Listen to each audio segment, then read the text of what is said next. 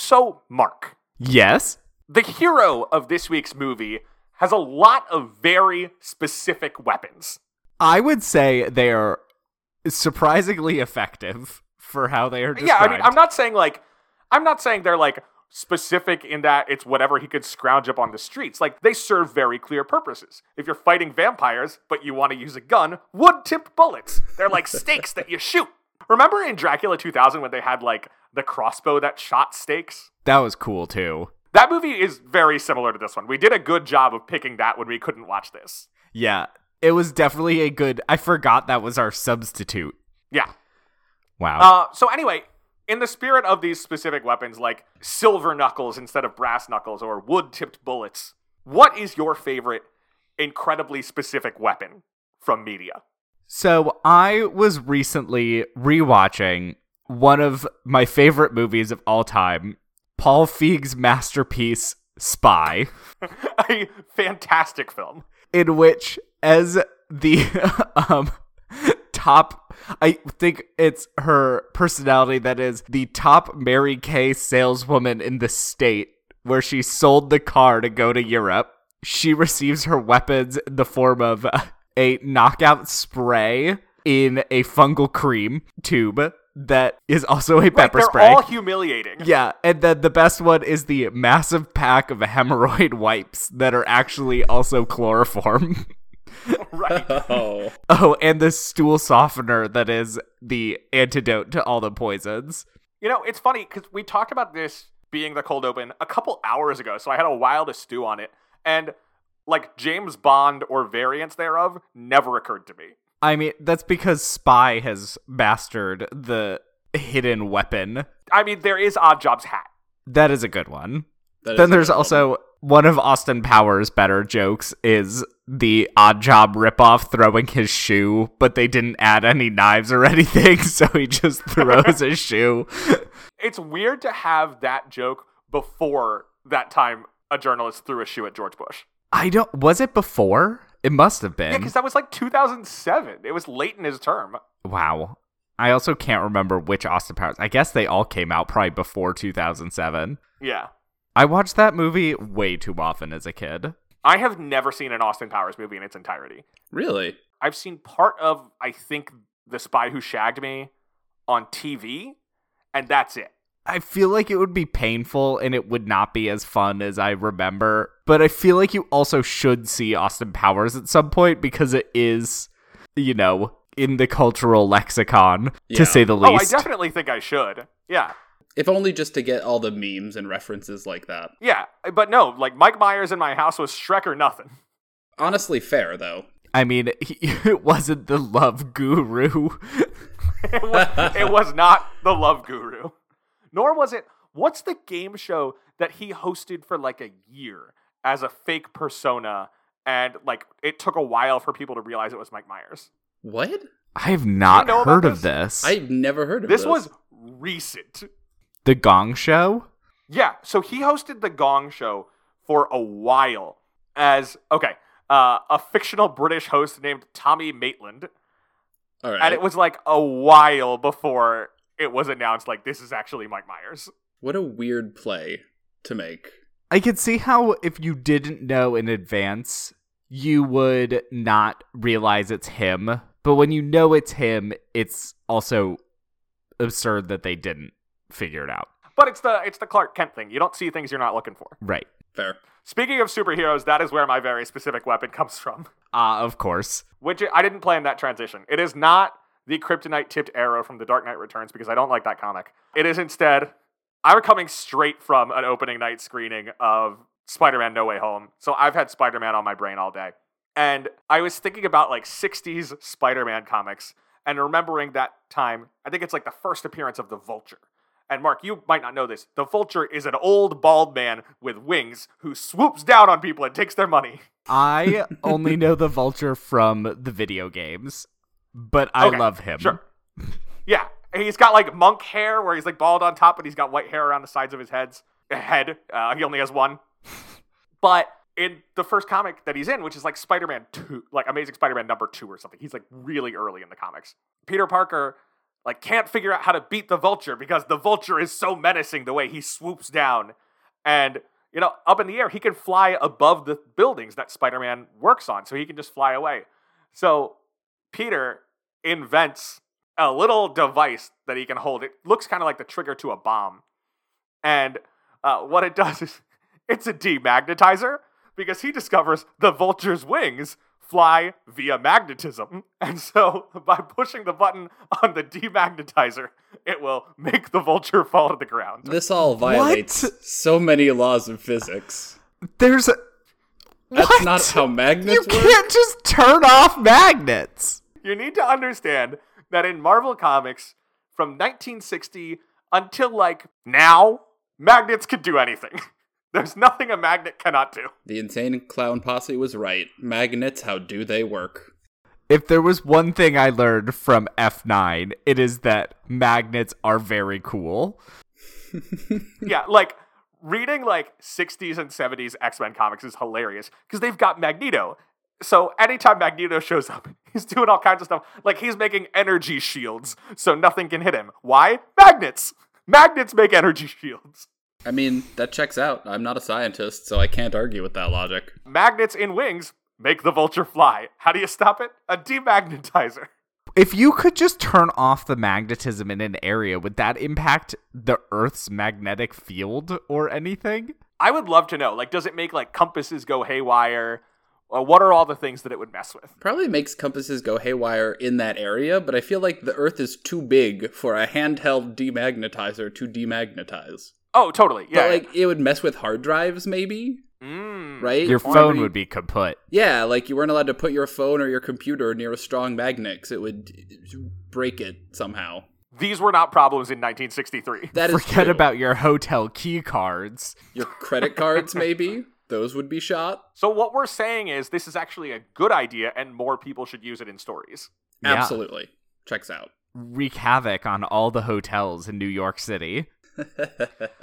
Honestly, I think this is a great idea, and more people should be very faithfully adapting comic books from the 1960s, which are absolute nonsense. Uh, I do agree with that. Marco, what is your favorite ridiculous or specific movie weapon? Yes. So as soon as we had suggested this, um, I had already thought of this after watching the movie itself.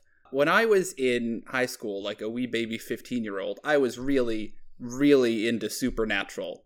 Um, I don't know if you guys ever watched that. I have not, but were you happy to stay into Supernatural for the next like 12 years? No, Oh, Will, Uh, I- way to undershoot it by about four seasons, I I'm pretty think that sure. Show is still happening. I No. up No, they ended. Oh, did they? Ended, Okay. but I think it was like season 16. I made it through like season 9. I, yeah, I made it to like eight, and then Supernatural ran for 15 seasons. It ended in November 2020.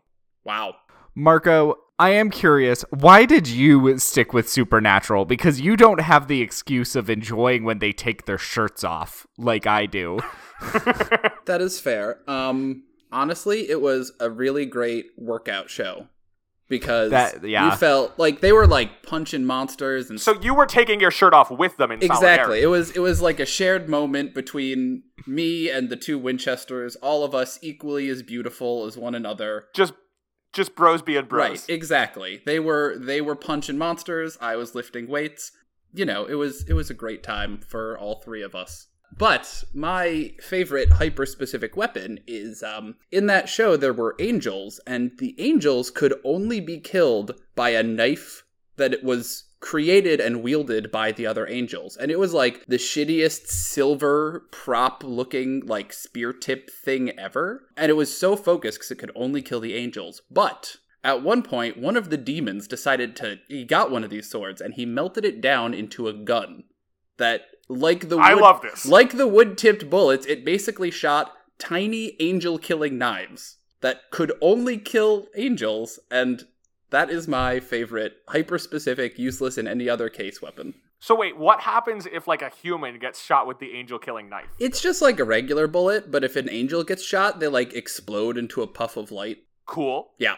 I also did not know Supernatural was an angels and demons show. I assumed it was like NBC's Grimm, where it was all going to be like evil fairy tale creatures, like like dark Once Upon a Time. It started as more just like traditional monsters of the week. But demons came in pretty early. It wasn't until about season, I want to say like six, that the first angel was introduced. And then it started getting crazier from there. But they also had like other gods Yeah, there was a there was an episode where like Loki was just kind of a, a B character and he was just I think he was like messing with a motel and they had to stop No, this But that turned out to actually be the Archangel Gabriel. That's right, because he was running away from his god granted responsibilities and, and playing as another god. Thank you, Mark. Okay.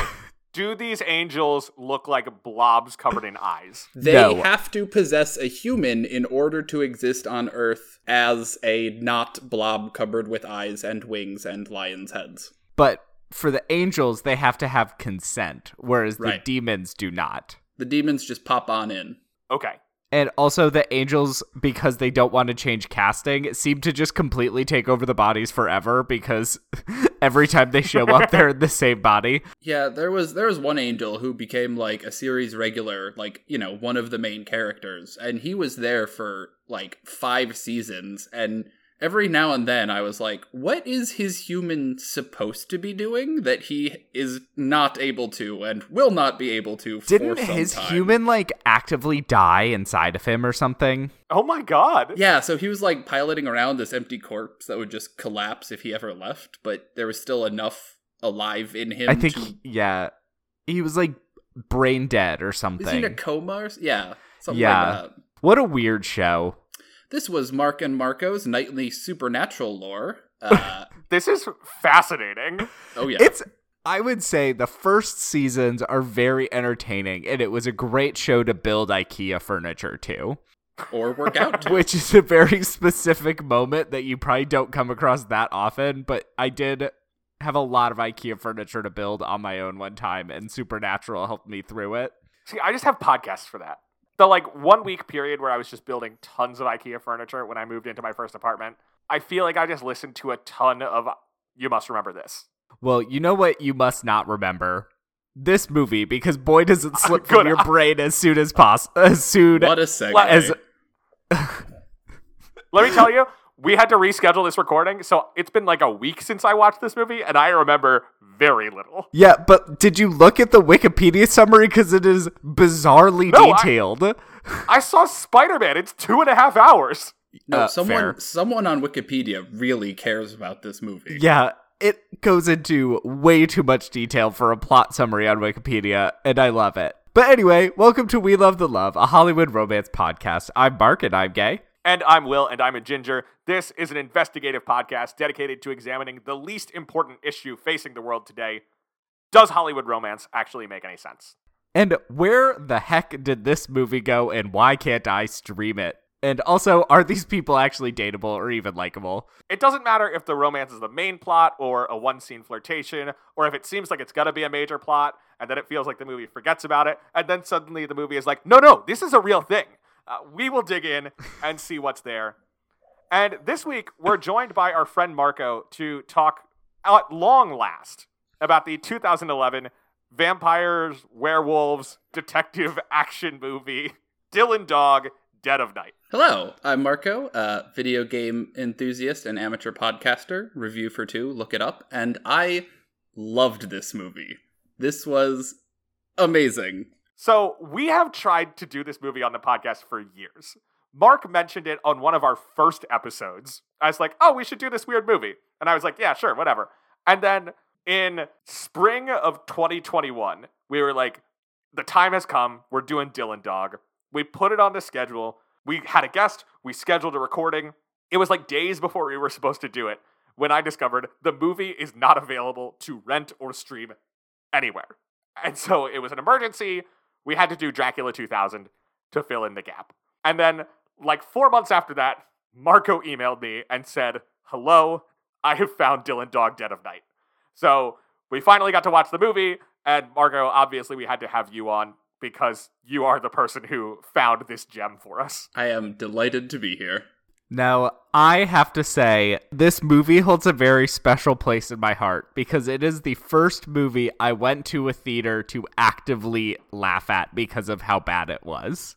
In high school, in 2011, so it would have been my like junior year of high school when this came out. There were about 10 of us, and we took up the entire back row of the movie theater in Singapore. A country famously friendly to rowdy people. Yes. and by like minute five, everyone else in the theater had kind of given up on it too, unsurprisingly.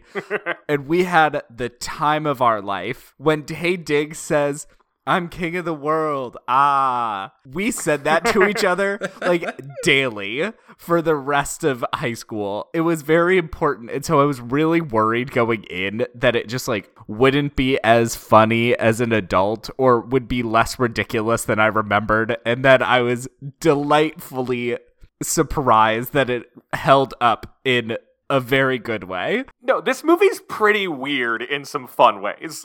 It makes a lot of choices. Yeah, like some of them I think work. I think that Belial, like the big demon at the end, I think it looks cool. I think Peter Stormare is giving us like a real like hefty meat sandwich of a performance. Oh, Like, yeah. there's there's a lot of ham between that bread, and I really dug what was thrown down. Do I think that uh, Anita Briem, the like female lead, was giving us much? No, I do not. She But gave nothing. No. There is some fun stuff in this movie. The female lead, okay, I just want to say this because I was I was trying to take notes and I was trying to like write down names and plot points. And throughout my first watch of the movie, I for the life of me could not remember the female lead's name. So Nope. on my second watch through, I actually timed it. Her name is You watched this twice? Yes, I did because I I am an overachiever, Will. Um, What? I um, I, I Marco, timed it. I want to be clear. No one has ever done that.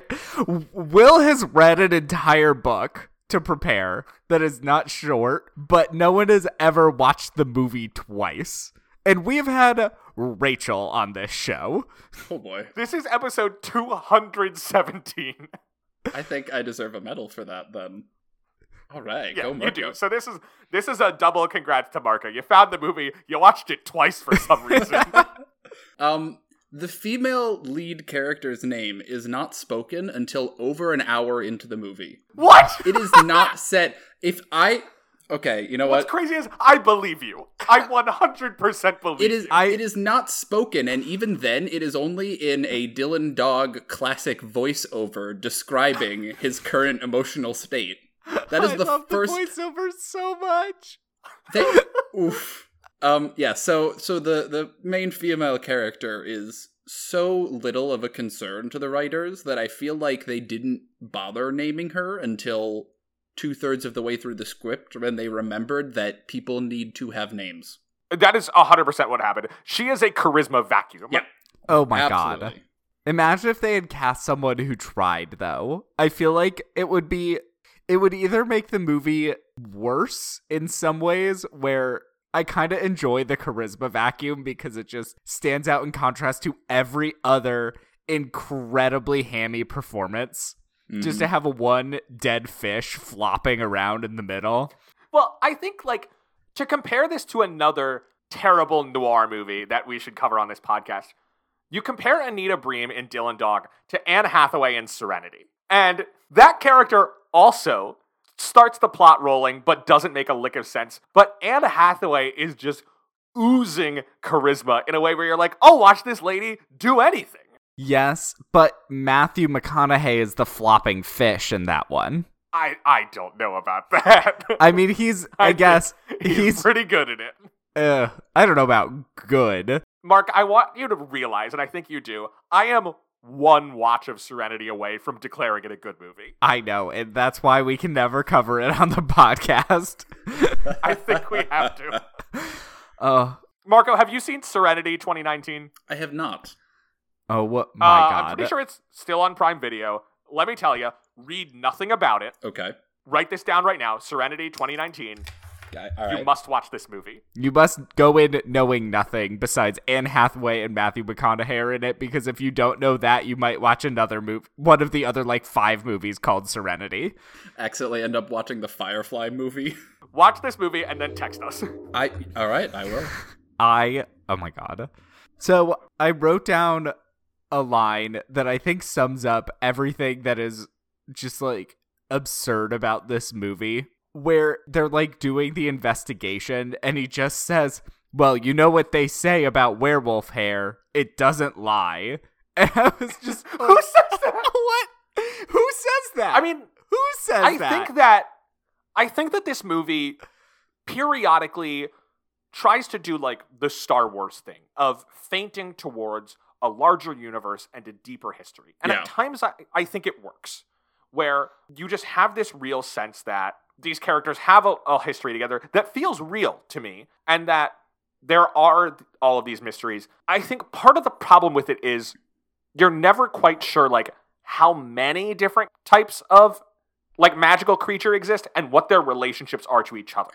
And like the genres of them don't always mesh. Like the zombie stuff is just a straight like goofball comedy, like the body shop and the support group and stuff like that. Yeah. Whereas the werewolves have like clans and like dynasties, and you're like, okay, this feels like an entirely different thing. And like the werewolves and the vampires go together, but nobody goes with the zombies. And so the result is that like this sense of history sometimes it works and sometimes it feels like they were throwing spaghetti at the wall. This movie feels like it was desperately trying to be like the next Game of Thrones or the next Witcher, where like they wanted to spin this pre-existing universe and like get you invested in it so that they could franchise and sequel and TV show. So I think what this feels exactly like is a cable drama from the period when this was made.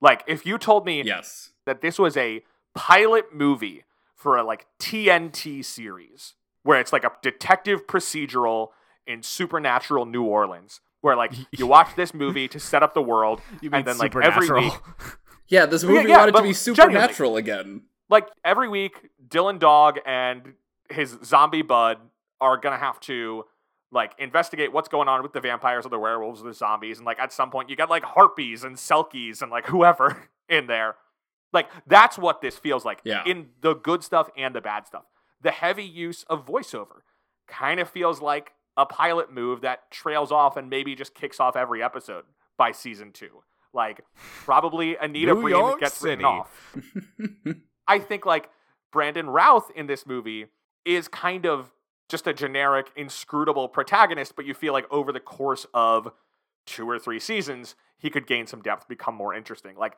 this feels like a TV show from the age of Dexter. Yeah.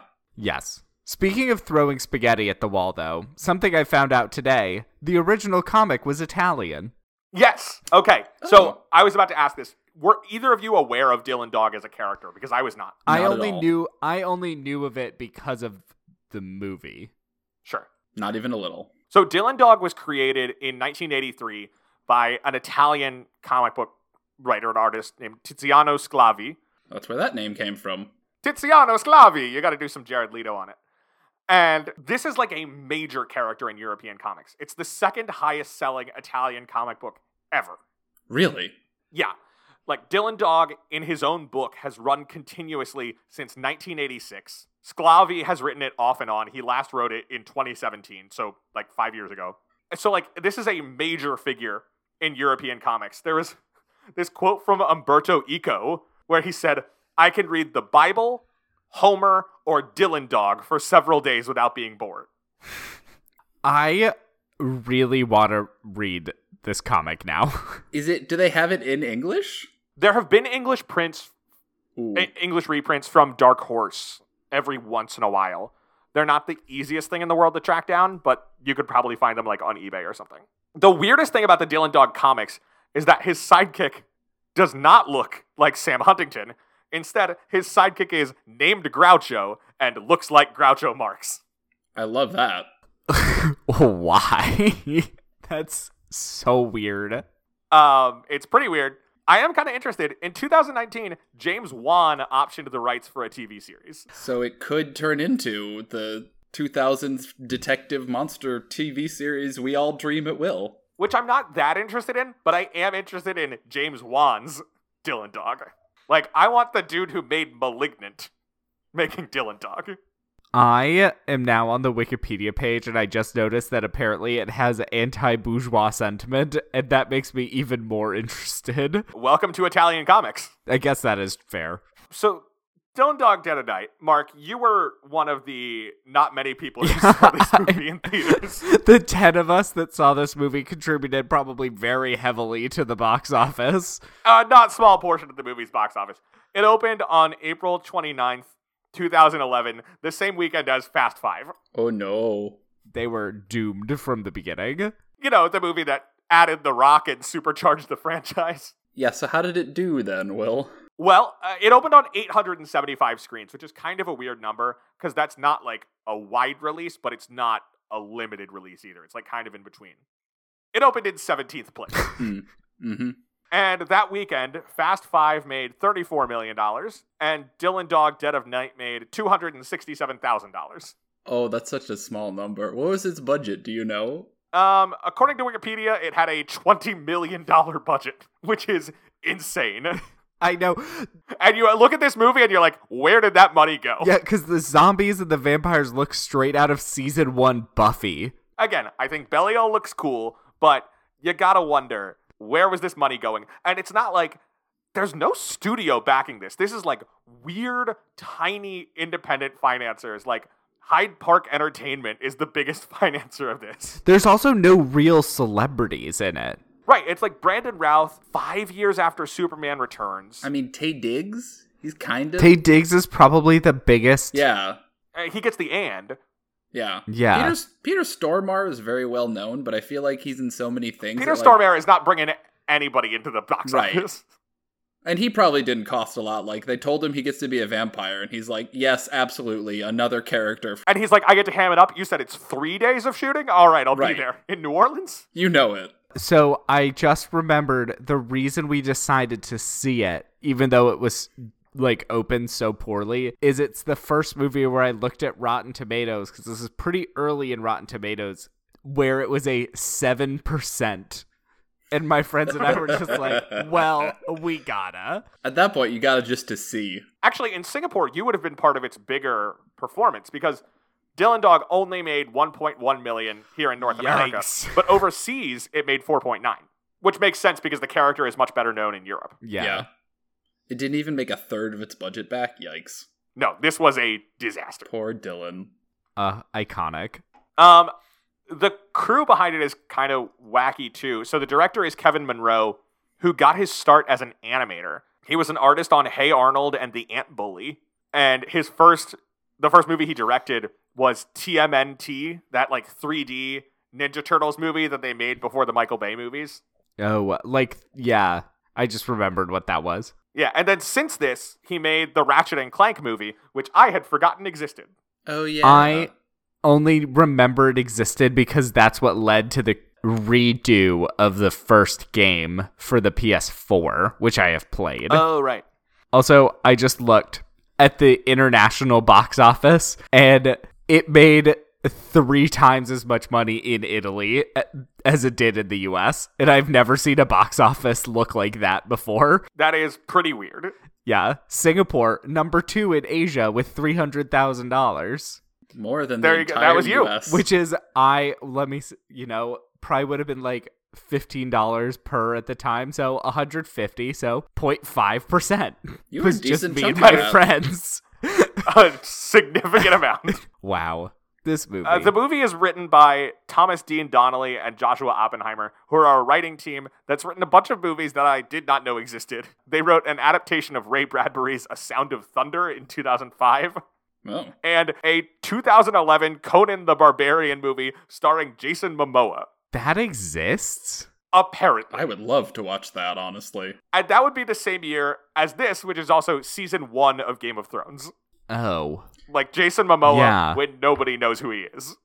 wow. Wow. Okay. That's either going to be the most boring movie you've ever seen or just chaos wall to wall. Yeah. Uh, did okay. I mean, it lost money, but it made 63 million, which is more than I would have guessed. A $90 million budget and I never even heard of it. That is crazy. What did they spend this money on? It was nominated for a Saturn Award for Best Makeup. I guess they spent it all on makeup. That's like worse than not receiving any nominations. Receiving a sad throwaway award. The Saturns have so many categories, like you should be able to fit in somewhere. Yeah. it's not like Teen Choice Award level too many categories, but it's sad. Honestly, if Dylan Dog were like 30% better, it could have gotten nominated for some Teen Choice Awards. Like, I don't know, choice choice zombie movie. Brandon Routh, I feel, isn't attractive enough for like a teen specific audience. Yeah, that's true. That's kind of his problem. Like he needs to be a little bit hotter. He needs to be a little more charismatic. Like I said, I think that given like 3 seasons in this character on a TV show, people into the lore would convince themselves that he's more interesting than he is. But in a 100-minute movie, there's not enough. But Will, he has a dead fiance, so he's inherently interesting. he didn't do much though. He had one emotion, and that emotion was gruff.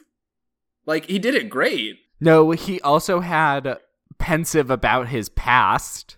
That is fair. He switched between gruff and pensive. I will grant you that. You know, people give Nolan a hard time about like the dead wife thing, but the thing that his dead wives have that like this movie does not is his dead wives are all like incredibly talented and also strikingly beautiful actresses. Where it's like Scarlett Johansson, Maggie Gyllenhaal, Marion Cotillard. Like you're all like, yeah, I get it. You're still obsessed. Well, the yes. I will say the other difference is also Nolan's wives are characters at some point, whereas in this, the only thing we see of Cassandra is her corpse on the floor of the vampire nightclub. Wait, Cassandra Oh, is not Will, Anita Cassandra. Cassandra is a different Is she his fiance? Then what's the blonde woman's name? Elizabeth, Elizabeth. who didn't, who was not named until an hour and ten minutes into Oh, the film. Oh, right, she dies. she does. I forgot about What that to this Spoiler moment, to be alert, honest. everyone. I watched case- this movie. We probably just need to talk about the romance of this movie because it is just getting further and further away from my memory. The I further know. I, I get watched from this movie it. two hours ago, and I forgot that she died at the end. That is why Because I it took doesn't notes. matter. It truly does not matter.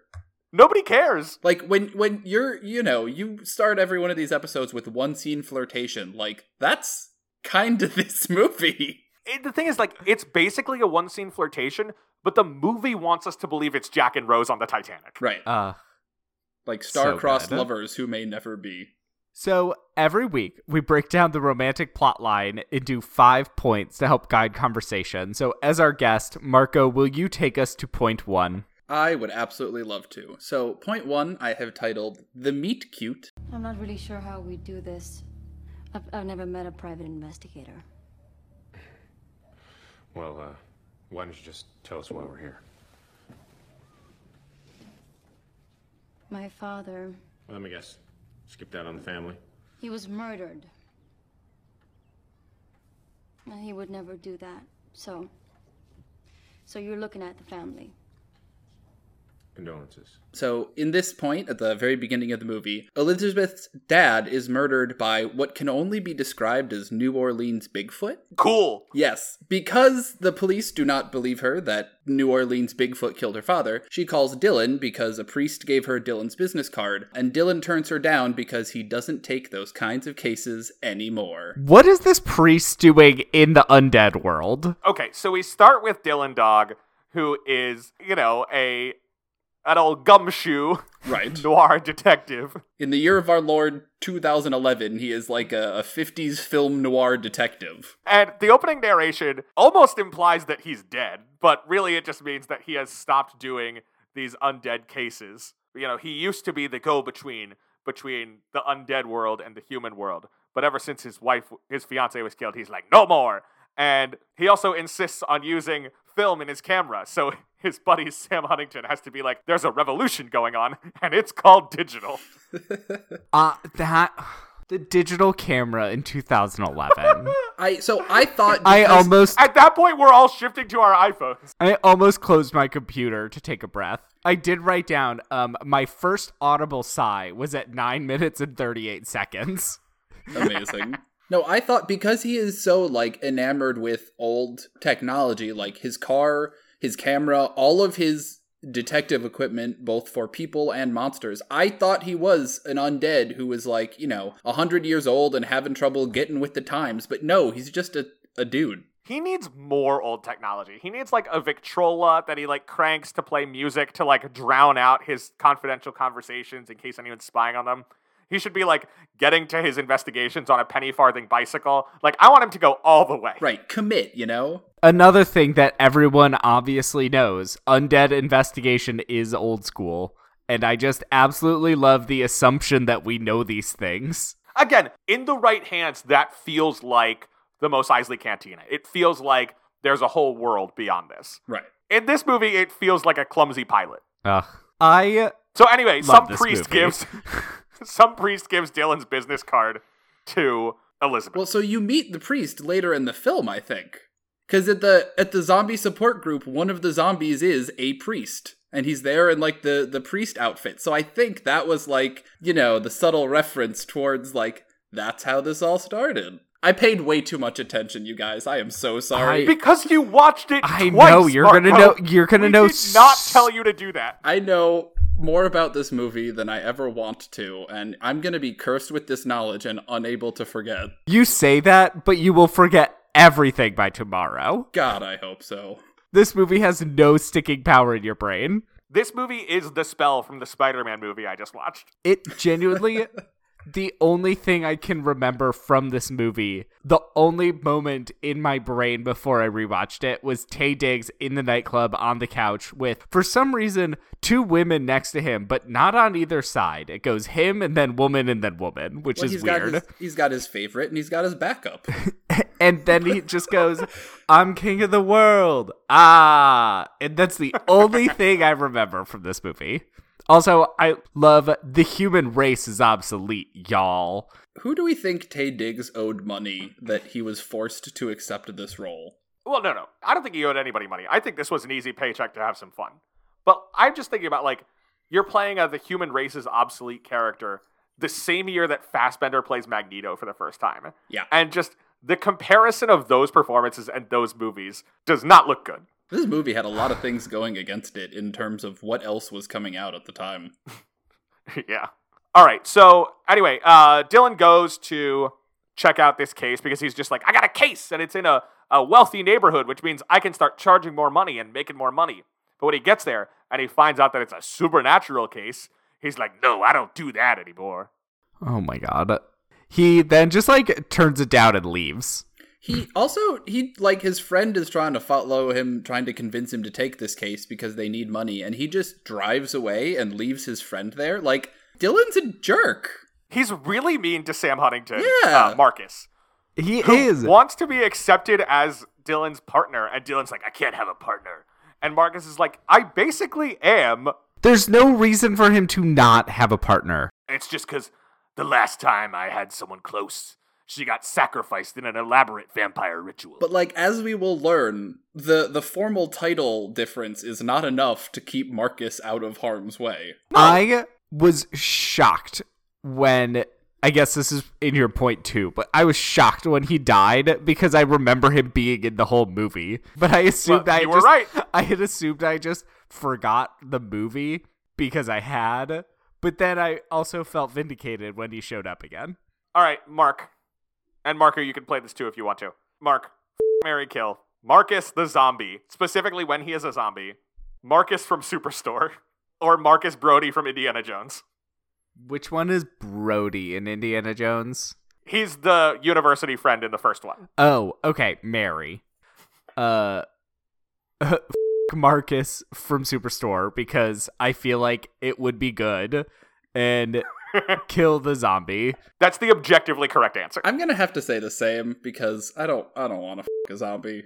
I don't want to do that. I mean, he'd be cold, right? Yeah, and it, like slimy because he's leaking guts Oh. and other fluids. I I did not need slimy. I, look, Will, Will, you brought up the question of whether or not we f- a zombie, so you get to deal with the consequences. I guess so. That one's on me. All right, so I think we're at point number two. Yes, point number two is titled "Dylan Dog." Is, Can we do? Can we do a like awkward screen wipe to get to point number two? Because that's the mode that this movie uses. the beautiful screen transitions? I have a controversial opinion. Is this movie good? Absolutely not. Under no circumstances is this movie good. I, It has some interesting moments and some really boring ones. the the middle kind of drags Yeah. on when it's like it's just 10 different like vignettes of introducing a different aspect of the supernatural world and you know to will's point like it does seem like this is all leading to like lore building for the broader dylan dog cinematic universe that sadly will never come to be The zombie stuff really does not work for me. Yeah. It feels like it belongs in an entirely different movie yeah and doesn't really go anywhere either. Marcus got entirely different direction than anyone else in this. He was told this was a comedy, and no one else was was filled in on this fact. I don't know. I think Gabriel the werewolf was fully acting in a comedy. Yeah, Peter Stormare is great, but like he should be the only person doing that because he's taking it 100% seriously, just doing something ridiculous, whereas Sam Huntington is playing like he's in a comedy. Right. Yeah. I think it's also the middle part is where I started cooking dinner during the movie because I knew that the like the woman was so uninvolved I did not have to pay attention to any romance. So maybe that helped because I was distracted from the worst parts. Fair. Anyway, screen wipe. Point number two. Screen wipe. Point number two: Dylan Dog is on the case. Why'd you said I was crazy? What made you change your mind? My friend was murdered last night. Oh, I'm sorry. Who would do that? Not a who, a what. Whatever killed Marcus wasn't human. Someone was watching your house. Someone who wanted to scare me off your case. So you're taking the case? Maybe. In which Dylan's friend is murdered by an undead creature. Um, he's fine. Don't worry about it. You'll see him later in the movie. The murder of his friend forces Dylan to come out of retirement. Um, so he goes back. And he's killed in Dylan's office. He is, which I find hilarious because an hour later, Dylan is like, I need to make sure you're somewhere safe, Elizabeth. Wait in my office, as though Marcus was not horrifically murdered there at the beginning of the film. See, that's the thing you pick up on the rewatch. It is. Oh, there are a lot of things I picked up on the rewatch, man. And that is also not a good thing because it's these things you're picking up on the rewatch are not like, ooh, little additions from the writers for you to discover. It is plot holes that they just ignored. It's not even plot holes. It's more like characters being stupid in ways that you were not paying enough attention to notice the first time. Right, which makes me think the writers were not paying enough attention to notice these things. Like, there was no one who just read through the script to point out continuity errors or anything like that. Yeah. I just have one word for you cocaine. They had $20 million. They could have built another set and be like, this is my safe house. Or just any random, like, you know, a, a random, like, apartment, a random, even, like, broken down warehouse. Anything could have been Dylan's shitty old timey safe house. And instead, they Yes. were like, stay in this apartment where someone else got murdered two days ago. But you're forgetting how much money they needed for the cocaine. Cocaine does not by itself. Just like, this movie cost more than The Green Knight. Amazing. Uh, and that's just $20 million in 2011. Yeah. The Green Knight costs 15 now. Where did it all go? You got a lot fewer actors, but come on. All right, so yes, Marcus is dead. He takes the case. Yes, and this uh, forces Dylan and our still to be named female protagonist to spend more time together, which, as we all know, in classic adventure movies like this, will foster romance by the end of the movie. But it's only like mildly flirty. Honestly, it's kind of it's like noir flirty in the way where, like in a noir, you expect it not really to be consummated. You're just kind of like, oh, it's like some pitter patter, a dame has come into the door, but not much is going to happen with it because he's too lonesome. Right, like she's kind of cheeky. She, like, you know, makes gentle fun at his old timey leather detective's case, but it's not like overt flirting. It's just like sassy, kind of, you know, a subtle jest that is very typical of the film noir detective, where like people are just making subtle little cool jabs at each other the whole time. It's like not really flirty at all. Yeah, which is what makes the stuff that comes later ridiculous. Yes. But Marco, I am seeing looking at the script that you have made a controversial choice. I yes. So if there is one thing that I have learned listening to this podcast, it's that uh, the guests go rogue all the time, and you two are powerless to stop us. So I mean, you are not wrong. carrying on in that noble tradition, I have made a point 2.5. I This is think I will say this is our first 2.5, and also I don't like the implication that I try and rein in this behavior at all because I'm 100% on board every time. I will say this kind of information from Fiona would be a point zero because it all happens before the movie. So this it's like I made it 2.5 because it's interspersed throughout the movie. They, you know, they set it up at the beginning, but they kind of like, you know, layer it through with subtle references and then more overt ones. You keep learning more and more until you see like the Sherlock Holmes. Wait, is Sherlock Holmes also this year or is it 2010? It's 2010. Uh, like the Sherlock Holmes style ritual sacrifice. Exactly. Mark, have you seen Sherlock Holmes? The Robert Downey Jr. one? Yeah. Yeah, I was really into it. And then Yeah, we should watch that movie. I forgot about it. I like that movie. It was weird steampunk nonsense. Yeah, then they play a game of shadows. Yeah, and then World War One starts like 20 years early or something. You know, like you do. Anyway, So, yes. Mark Strong ran a cult.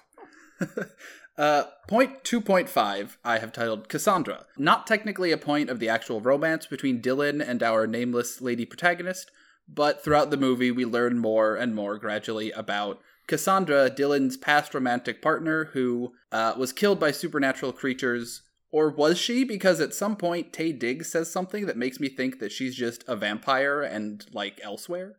No, she was killed. Was she she? was definitely sacrificed. Okay, because he he was like, it's such a shame that she's, and then like winked at him. I don't know. It it definitely felt like in season four of the imaginary TV show This Will Become, she's gonna like come back as a vampire. You know, she kind of reminds me of, um, Cassandra. Right? Yeah, I knew you were thinking it. Ugh. She was a fighter. Yeah. And you know what? It made her blood taste just a little bit sweeter. Okay. Oh, Both of that would things are true. entirely happen. Yes. Right? The movie asserts that she was killed in some kind of sacrifice to bring more power to the vampires. Right. However, in the TV show, she would be brought back as a vampire. Exactly. She would be like leading the vampires by season four. I also I just love that she was killed inside the Corpus house because the vampires are not creative to name their house anything other than Dead People House. That is a very expensive looking nightclub. What I like about vampire infrastructure, one is that vampire blood is sold as a drug that keeps you awake and gives you strength. Yes. And two, apparently in the cemeteries of New Orleans, the vampires keep a bunch of empty mausoleums so that they can throw a person in there for a couple decades whenever they want. There appear to be several of them ready to go. Look, just in case you need one, man. You always gotta have a few mausoleums on hand. Uh, but anyway, I think this calls for a screen wipe to point number three. All right, so point number three, I entitled "Wait, where did this romance come from?" Because that is Absolutely nowhere is what the. I said out loud. Crossing the line? Yeah, perhaps. But I'm not exactly billing her for it. I knew Elizabeth was still in danger. Being caught up in a world where you don't belong isn't natural. I was well aware of that at one time. And so was Cassandra. So Dylan is off doing detective things. He leaves Elizabeth, still not named. He leaves Elizabeth in the safest location he knows, his apartment, where only one murder has happened to date. Oh no, we don't know only one murder has happened to date there. We just know a murder has happened there this week. That's fair. Where at least one murder has happened there this week, so clearly the safest place Dylan knows. He comes back from his gritty film noir detectiving to find Elizabeth wearing no pants and looking at pictures of Cassandra. Um, a weird thing to do. a weird, like wearing no pants in someone else's office is a weird thing to do. But then doing that while looking at pictures of their dead fiance is just a whole nother level of strange. There's a lot of layers happening there. So for some reason, this this is the impetus that causes Dylan to explain who Cassandra is and how she died. And upon hearing this, Elizabeth tries to kiss Dylan. it I is so it weird. came from nowhere. And Dylan is for some reason also into it. He doesn't like push her away because he's like, "No, dude, chill." He's like, "Oh, I can't out of memory of my dead fiance," but he wants it too. they had just been talking about his fiance's gruesome murder with zero passion, zero tension between the two of them. It was just like exposition delivery with no like sexual chemistry at all. And then suddenly she just starts kissing him and he's like, heck yes, I'm kissing a lady. Right. Like the last thing he said was, "Oh, and that's when I killed a whole bunch of people because I I had some murder lust after my fiance died." And she's like, "Awesome, take off the pants. We're doing this now." But they didn't. Nothing gets me hort like murdering some vampires. But they didn't, except for a brief interlude scene. It's I I don't even remember what the intermediary scene was, but like it's essentially all one long scene. Dylan goes, comes back, Elizabeth finally gets a name, and then and then they like start talking about the case and once again out of nowhere, they just start kissing and have sex. There's no chemistry, there's no romantic attraction. There is just step 1, pants off, step 2, try and kiss, step 3, actually kiss, step 4, yeah. Yeah. That's how romance works, right? I get I it is oof. so like mathematical. It's like one straight man plus one straight woman plus one conversation equals sex. Right, you can tell that like some executive was looking over the scriptwriter's shoulder and was like, "Oh yeah, you got to add a sex scene in there. The kids want They should romance. bang." They should bang. Oh, they're, they're in a room alone together. Take off her pants. Yeah, there we go. It would almost be like it would work better if it were more salacious. Right, like it has to come from somewhere, and in this case, it did not.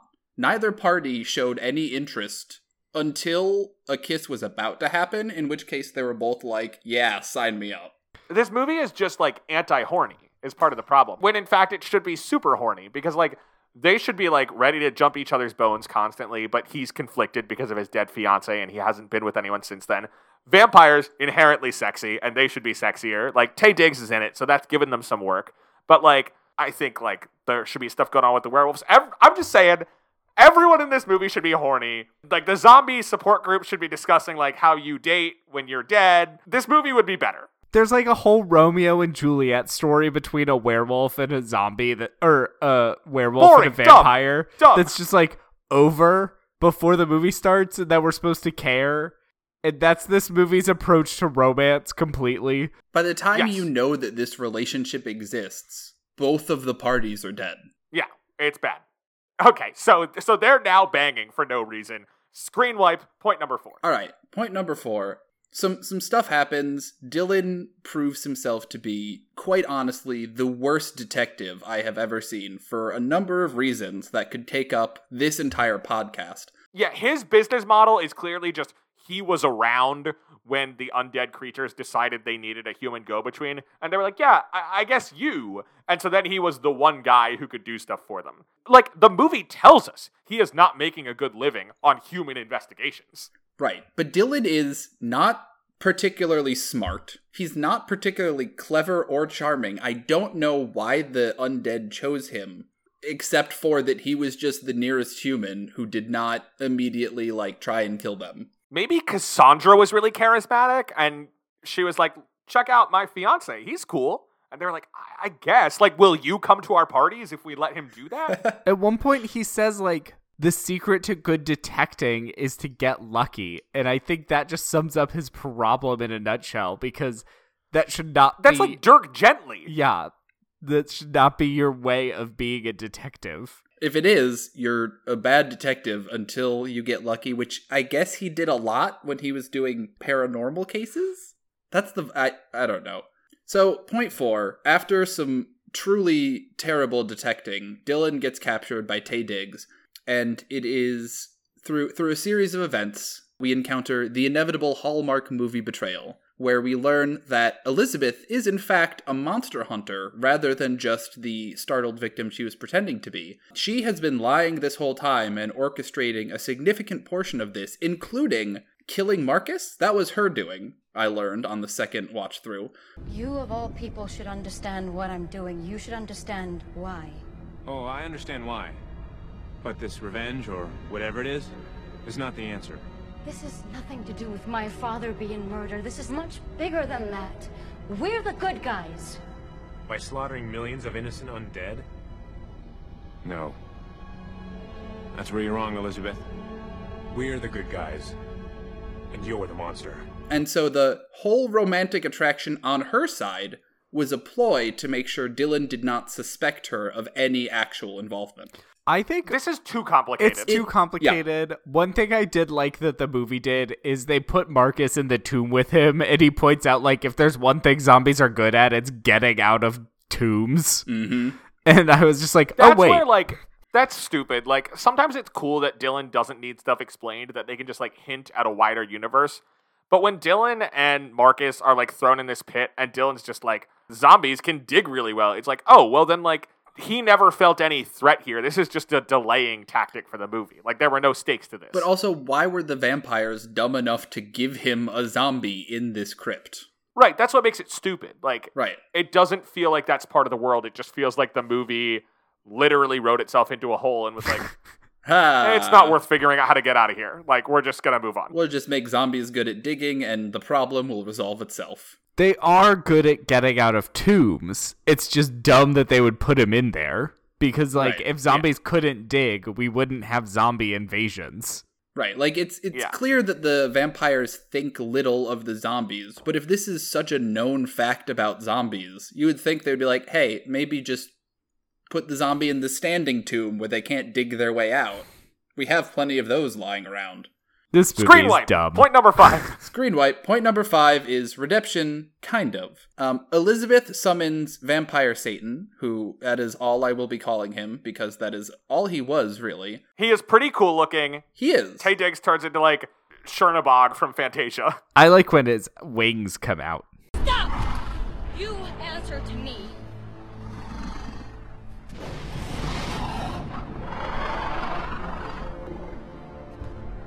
Enemies are the monsters outside these walls, not here.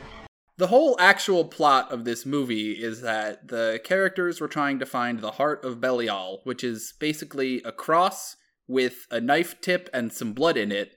And when you stab an undead with this blood, they become a giant vampire Lucifer monster that can kill anyone you tell him to. So at the end of the movie, Elizabeth uses this to turn Taye Diggs into Vampire Satan because as a monster hunter, she wants to use Vampire Satan to kill all of the other monsters.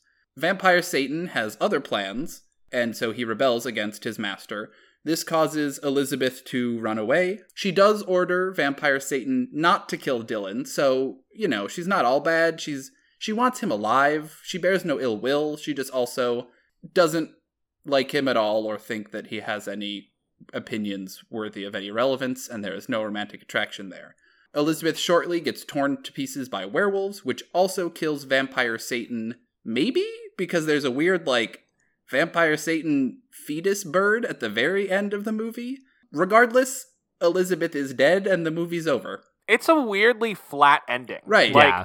It feels like it should be building up to something like kind of gonzo and ridiculous. And like they clearly spent money on the effects for this, but part of it is like so much of the ending hangs on this Elizabeth villain reveal that is just too convoluted to care about. So when she dies, you're just like, should have been more grisly. Like should have ripped her in half like the sentry.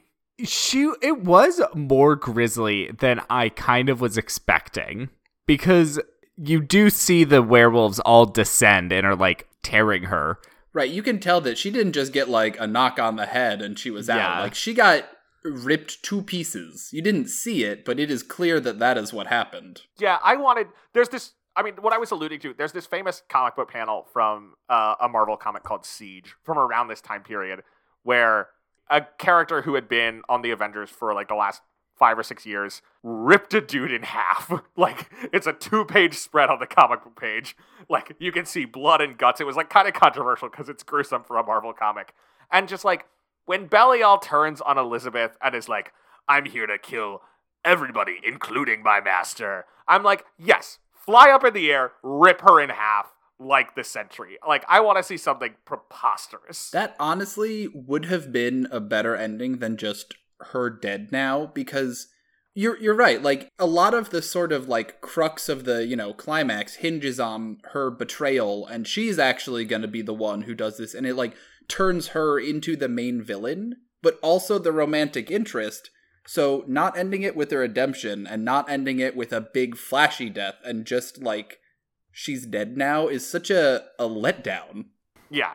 The character just doesn't mean enough. So at the very least, her death should be crazy. It is just classic, like, villain of the week. Oh my god, Will. I told you this panel is crazy. It is just like classic villain of the week getting written off ending. Yeah. Full TV show ending. Uh, and anyway, Dylan Dog clearly ends like a pilot would end, like setting up a status quo where it's like, all right, he's agreed. Zombie Sam Huntington can be his partner, and they're gonna keep their business open on Craven Street. Right. It ends on on on a cliffhanger, but also on a path forward for a sequel or for a TV show. Like they clearly, it feels like they had other intentions for this. Well, I mean, well executed. This is like major European IP, and they probably thought they could go somewhere with it. Yeah. All right. So, gentlemen, after watching all of Dylan Dog Dead of Night for Marco twice, I made a do we find the romance believable? Uh, I think we may have alluded to this throughout the episode, but no. I actually, I have to disagree. Thanks. You maniac. So, thanks to the fact that it was all a ploy on Elizabeth's part, I kind of find it a lot more more believable of how it could come out of nowhere. Right? She She's should like- have tried a lot harder. She should have. I'm not gonna give it a high score, but it the the sudden and inevitable betrayal actually made me believe in the romance a lot more than I would have without it. you make a really good Yeah, I point, know. I cannot believe it. You make thank a, you. actually a very The convincing. reason the reason it seems so shitty and manufactured is because it was shitty and manufactured by oh, design. God. Okay, but I still got a lot of problems with how Dylan is into it. So every week we rate the believability of a romance on a scale from zero, which means we believe none of it, to 10, which means we believe all of it. Marco, where are you putting Dylan Dog Dead of Night? I am gonna give it like a six or a seven because That's crazy. It That's is- still it- crazy. I- you say whatever you want. That's crazy. I am giving it like a five because I wholly believe Elizabeth's part, and then like another point or actually, you know what? Okay, I'm just gonna give it a five. That's fair. Seven is too high. I was too generous. I'm giving it a five because I believe exactly half of the romance. I was gonna give it like a All right. one, but you talked me up to a four. Yes, Yeah, same thing. You talked to me. I was exactly. You talked me to a four. I'll take it. Now, do we think that Dylan or Elizabeth is dateable? I think the answer is obviously no. Absolutely not. A hard In no, no on both. No. They will not stay together because Elizabeth was ripped into pieces. If you did have to pick somebody in this movie to date, who would it be? Marco, go. Ah, I mean, Marcus, like he's he is actually a person. He's a human being who has been thrust into this world and responds in a way a human being would. And also, you know what? He had a few actual entertaining moments. You ruined him for me by talking about how slimy he would be. You brought that up, so you ruined him for you, William. I know what? I'm going to stand by it. Marcus. Also, I think it would be fun to date someone with a name very similar to mine, so that's where I'm going to land. I'm going to go with Peter Stormare, who is just a weird old dude. He's the leader of a vampire clan who also runs, I think it's an auto shop. I watched this movie a while ago. They was run a, a meat, meat store. facility. Yeah. Oh, oh, Because that's they're fine. werewolves. Yeah. Um, yeah, I would date him. He seems like a nice family man. Oh, and He has a son named Wolfgang. yeah, he cares. And is that his daughter or his granddaughter? It's It was daughter. Who's- his, I think. yeah. Yeah. His daughter He's Mara. a nice dude. He cares about his family, and he has a weird intensity that I think would at least be interesting for a while. Now, can I choose Cassandra because she did nothing on screen and as such didn't offend me in any way? That's fine. I'll allow it. She's probably not fully dead, so in the TV show, when she comes back in season four as the leader of a vampire ring, she will be dateable. Ugh, I just looked at my notes again and I forgot. I have to bring this line up because it's just such bad writing. I love it. I stayed away. It's your world that came knocking. And now someone I care about is dead. Again. With all of those periods included. Let's not forget the very last line that is uttered before Elizabeth is killed, which was done by our good friend uh, Wolfgang, who I affectionately referred to as Vin Diesel if you bought him on Wish, who, as his scary, menacing, you're going to die line, looks straight in the camera and just goes, It's dying time. That's it. That's the whole line. All right, Marco. We have one more important question.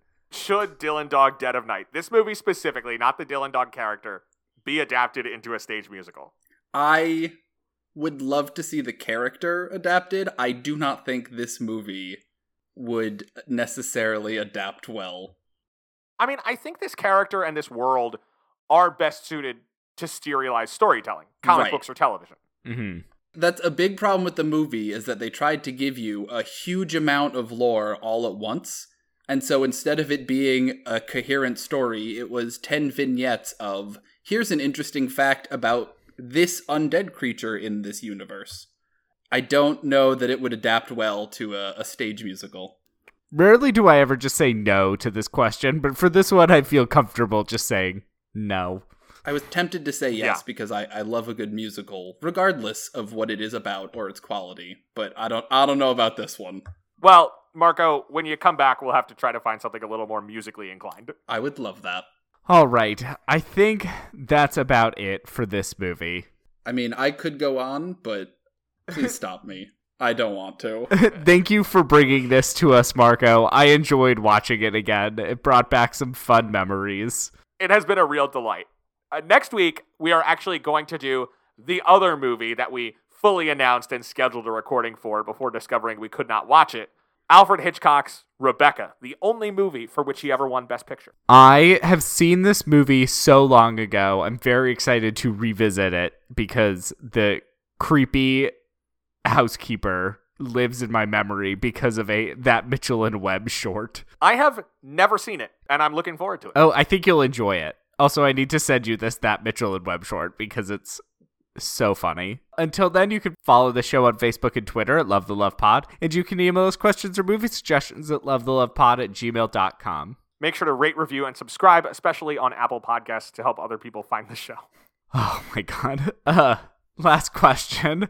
What is the best piece of dating advice we got from Dylan Dog Dead of Night? I am going to actually use a genuine piece of advice that I think could be gleaned from this movie, which is just be yourself.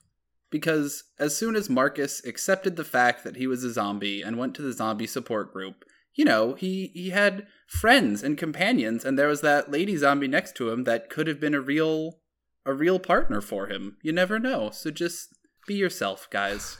I'm to say don't date your boss. It leads to tricky situations ethically. And uh, Dylan, as a freelancer, is effectively working for Elizabeth, and that hazy work situation leads him into a bad relationship. Don't date your boss. All right. My advice find the only person who can get you the mystical occult artifact that you've been searching for your entire life and then try and lock it down using sex. All right. Mark is ready for the Uncharted movie. He is he is here for this. If the Uncharted movie does not have zombie Nazis like the original Uncharted game, I will be so disappointed. I don't think those have featured in the trailers yet, but they might be saving it. Well, I mean, it is a like mid-game twist where all of a sudden you're like shooting normal humans at the beginning, and then halfway through you're just mowing through zombie Nazis that were cursed by El Dorado. I mean, I love that. It also sounds weirdly like Disney's Jungle Cruise. Well, now I'm intrigued to watch Jungle Cruise. I think you should kind of watch it. You should watch it. It was, It's like, what if Pirates of the Caribbean were much less good? yeah, exactly that. In fact, Wow. All right. Well, there you go. On that note, until next time, I'm gay. And I'm a ginger. So between the two of us, we know everything there is to know about romance. Bye. Bye. Touching